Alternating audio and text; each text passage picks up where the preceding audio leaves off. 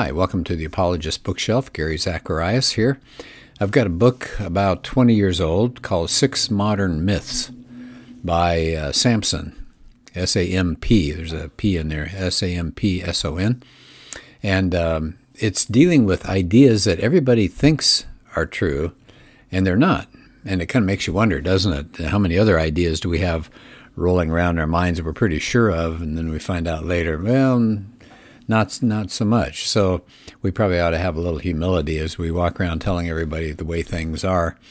So this book is gentle. It's very nice, but it deflates many of these important myths of modern Western culture. Things like Galileo is a hero against the mean, evil Catholic Church, or the missionaries were terrible and the native people were wonderful. And he takes on these myths, and the six myths are the Galileo story, Darwin, the environment, missionaries, the human body. I mean, after all, Christians hate the human body. It's all about repressing. And then number six, witches. So if I come back, I'll probably do the witches later. But I wanted to take on the one about missionaries. I just think that's really fascinating. And it's subtitled A Story of Oppression. So here it goes. It says, for many people, as he starts the chapter, he said, the things you hear about missionaries, it's what happens is Christians go out there and they think they've got the truth. And so what do? Well, these other people obviously are mistaken, so it's okay to oppress them. But of course, the modern mind, which is enlightened by reason and science, that's tolerant and that's humane. The other, not so much. He quotes from Bertrand Russell, who talks about what happened in the New World when the Spanish came. It says, the Spaniards in Mexico and Peru used to baptize Indian infants and then immediately dash their brains out. By this means, they secured that these infants went to heaven. And he concludes, this is Russell concluding, no Orthodox Christian can find any logical reason for condemning their action. Wow. Okay, absolutely not true at all. But he's starting off in this chapter with what the story is that's being told to everybody. Missionaries are linked to colonists and criminals, guilt by association. And things are said like this. Aboriginal lands were confiscated, children taken away and put in Christian mission stations, water holes of the natives were poisoned, many of the people massacred. Norman Lewis tells the same story. It's corruption, it's exploitation, it's forced conversion, and it implicates missionaries that they're all involved in this. They went hand in hand with the colonialists that came along. Missionary influence is said to spread through fear, or you just offer these poor, dumb natives, you offer them some food, and then they convert. So they call it rice bowl converts. They're accused of exploiting natives for commercial gain and committing what they call ethnocide. They forced removal of the children from the parents. They helped steal land. They destroyed the habitats. They tortured. They murdered. On and on. It's a pretty grim look. Now, of course, contrast that with the way native people are shown in many of these modern stories. They're vulnerable residents are like little children. It's an idyllic land. They're living in the land of Eden. And they're victims. Here comes Western oppression, and it's the missionary that shows up. And they're tricked out of their land, and they give up their beliefs out of fear or maybe awe of the white culture. And just awful stuff, right? It's the land and the Bible. That's what happens here. They come in, bring the Bible, and take the land. In fact, one person said when the white man came, the people there had the land and the whites had the Bible. They taught us to pray with our eyes closed, somebody said, and when we opened them, they had the land and we had the Bible. So these are the negative things that are out there. And of course, I appreciate this. The author, Samson, says missionaries have not been entirely innocent. Of course not. We're all broken people. And so he talks about that. But then he's got a section.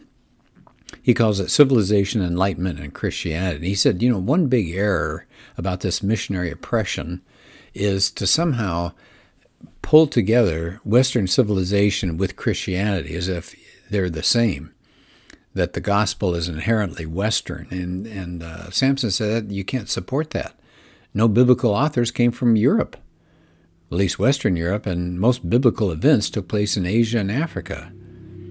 And the language, even the language of oppression, calling the people there barbarians or savages, that owes nothing to Christianity. It came from Enlightenment times, the pride of the Enlightenment, and not Christianity. By the late 19th century, Samson points out that these terms, savagery and barbarism and civilization, were seen as a progressive sequence, right? It's savage first, and then they became barbarous, and then they turned into civilized individuals. And so it's this progress that's going on there that they somehow have linked to missionaries. And I said, it's just naive to say civilization is Christianity. In fact, he has a lot of quotes here that for many in the Enlightenment, the idea of civilization and progress was opposed to Christianity. He takes Bertrand Russell as an example again. For him, Christianity was an obstacle, not an instrument of progress. So I think that's interesting. Then he's got a section here called Aristotle, Evolution, and Slavery. And so he said, when On the Origin of Species got published, defenders now of Western civilization had a scientific language to express the belief it's okay to lord it over people. After all, they're more favored species, or they're superior species, races, and they can displace, if they need to, the savage, the lower ones. So the strong struggle and overcome and overtake the weak, and that's just the way things are. But I said, in contrast to that idea of the inferiority of these barbarians and this Enlightenment pride of being civilized compared to the uncivilized, says missionaries have had that belief. That's the bedrock belief of Christianity, that people are made, including natives, they're made in God's image. And they're of common descent with all of us from the first parents, Adam and Eve. So there's equality of the human race.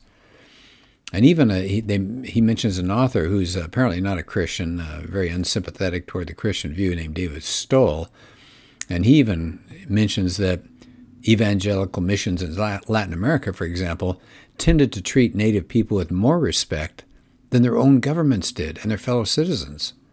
And again, I really like the idea of finding people who are on the opposite side from Christianity, and yet they admit or recognize the truths of many things about Christianity. I like to use them as resources when I'm writing things, so I appreciate him mentioning David Stoll.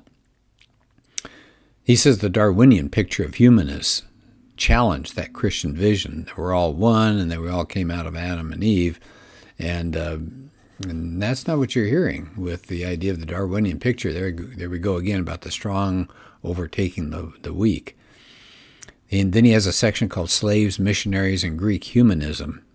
And he said there was, of course, enslavement in the New World, but he said church opposition grew almost as soon as the slavery began itself. He points out slavery was justified not from the Bible, but from the teaching of Aristotle. Aristotle said a slave is just a live tool, and he's inferior to a civilized person. So that's where that came from. It wasn't Christianity that justified slavery. In fact, I have a talk, and sometime maybe I can get into that with one of these books, the kind of slavery that was in the Bible compared to the slavery that we think of here in the American South. Okay, and he moves on. He says, Christians have been involved in the reform and abolition of slavery, and guess who gets to the top of the list there? William Wilberforce. He formed the Society for the Abolition of the Slave Trade, and said many 19th century missionaries were appalled at it, and they tried to change it. Now there's a comment made that somehow missionaries were in collusion with the colonial interests. And they said, no, actually there were many clashes and conflicts between missions and other interests. So, as an example, Portuguese authorities imprisoned missionaries, destroyed missions that had been established so that they could gain more territorial control and enslave the native people. Where the independence of the missionaries couldn't be controlled, national governments would expel them. Why? They didn't want the missionaries there to publicize any atrocities or to intervene to help the native people there. Again, he quotes from David Stoll. He says, no friend of missions. He says that the leadership of current native rights organizations in Peru comes out of missionaries' bilingual schools. Isn't that interesting? So the leadership of native rights organizations came out of missionary schools.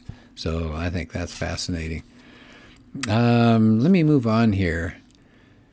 Missionary conflicts. There was great conflict between missionaries and trading or colonial interests. We don't hear about that, do we?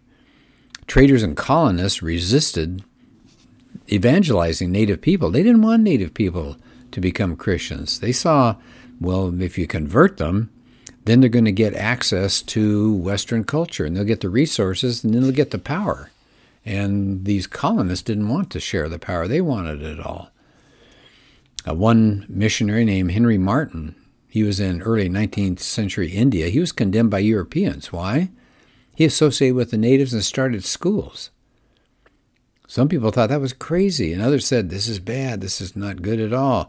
How can you keep a converted Indian under control? In fact, there's an article out by, again, it's an atheist, but he says Africa, for example, needs Christianity.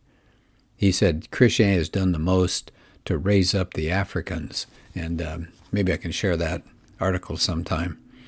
Missionaries, actually, he says here in this book, had more in common with native people than with the colonizing white men. Oftentimes, that was the case. Missionaries ended up forging alliances with native people, and he gives all sorts of examples of that. I think that's fascinating.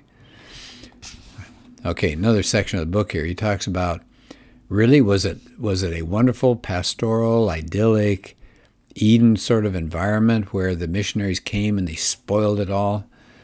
Well, this pastoral innocence says these places have not always been joyful, peaceable, or just. Missionaries have actually done a lot of humanitarian reform. And this is not in his book, but I would just suggest if you're interested in something like this, you find this interesting, and I do, there's a book called Bruchko, Bruchko, the story of a missionary who went down to South America. And he worked with tribes down there, pretty brutal people at one time. But he worked with them, and you find out how much humanitarian reform he accomplished down there. So that's one of the points that Samson is bringing up in this book, that these native places are not beautiful, happy places. In fact, in Bruchko, you find out these people are terrified of spirits, and there have been some awful things that have happened that sound pretty satanic. So you can take a look at that book sometime.